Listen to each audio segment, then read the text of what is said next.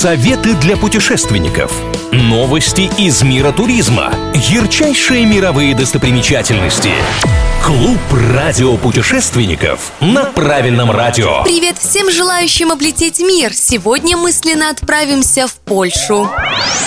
Субботники не всегда хорошо. В польском городе Рыбник отказались от уборки сухих листьев. Они станут природным одеялом для чувствительных цветов и травы во время морозов. Будут естественным образом удобрять почву и помогут согреться ежам, зайцам и насекомым.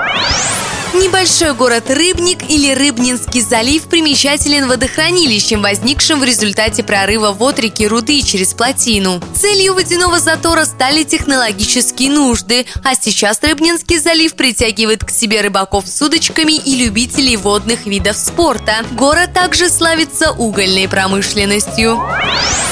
Здесь одним из самых интересных видов развлечений является велопрогулка по маршруту 282. Это 35 километров через северные районы города. Путь, называемый тропой чувственных восприятий, проходит по красивейшим лесам, а в летний период можно заехать на водные аттракционы у городских озер. По дороге встречаются памятники и постройки прошлых столетий. Куда мы заглянем в следующий раз, неизвестно. Но если вы всегда готовы путешествовать даже в мыслях, я Маша Сафонова с вами. С меня самые свежие туристические новости, интересные факты и лучшие достопримечательности со всего мира.